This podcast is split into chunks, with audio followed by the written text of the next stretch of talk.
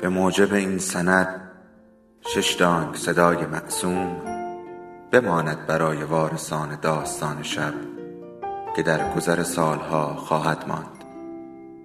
ارادتمند داستان شب.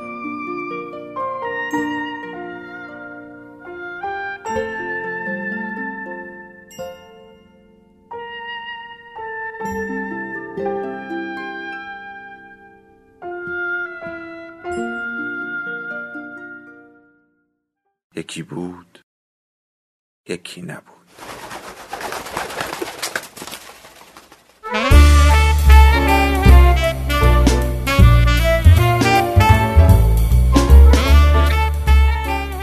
حبس مدیر سامن.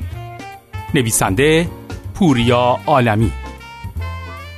منتشر شده در روزنامه شرق و داستان شب تهیه شده در شنوتو.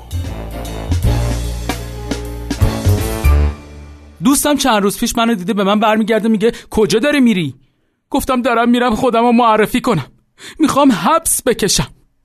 دوستم میگه چه غلطی کردی که باید بری حبس بکشی آخه؟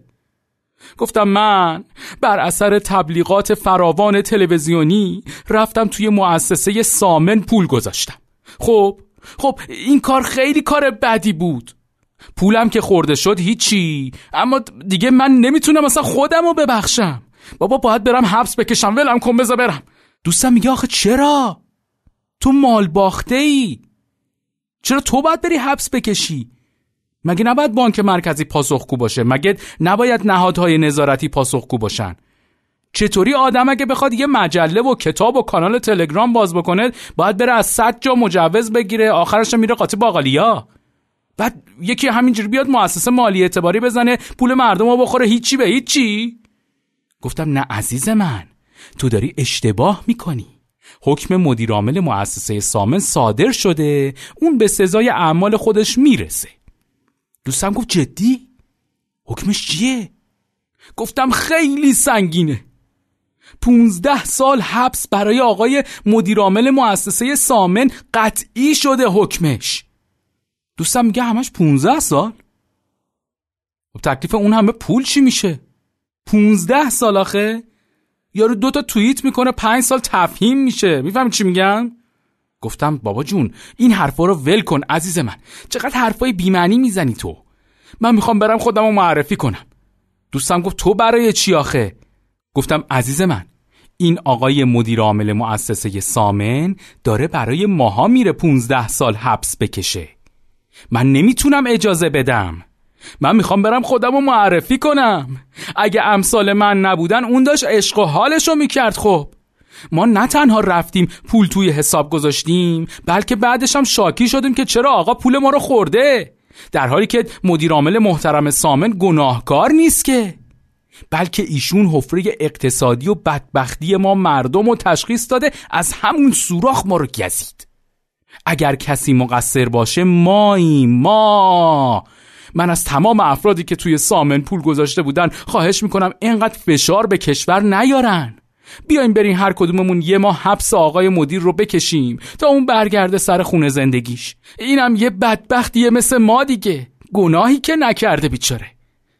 دوستم گفت بیا بیا بریم عزیزم بیا بیا بریم. تو فکر کنم الان این ویروس شدیده رو گرفتی تب و لرز کردی داری هزیون میگی. بیا بیا بریم. حالا شما با این قضیه مشکلی دارین؟ ما که نه والا هیچ.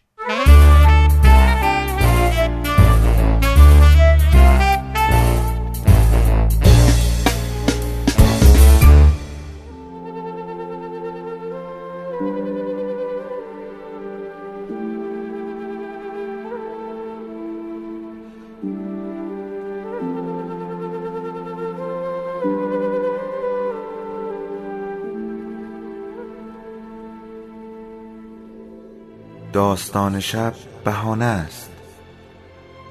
برای با هم بودن دور هم نشستن شنیده شدن.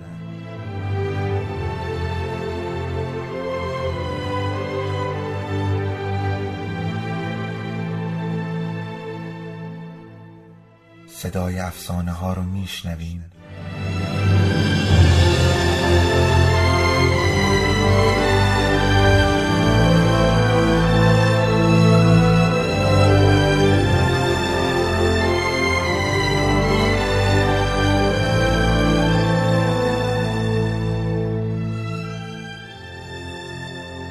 شبتون بخیر.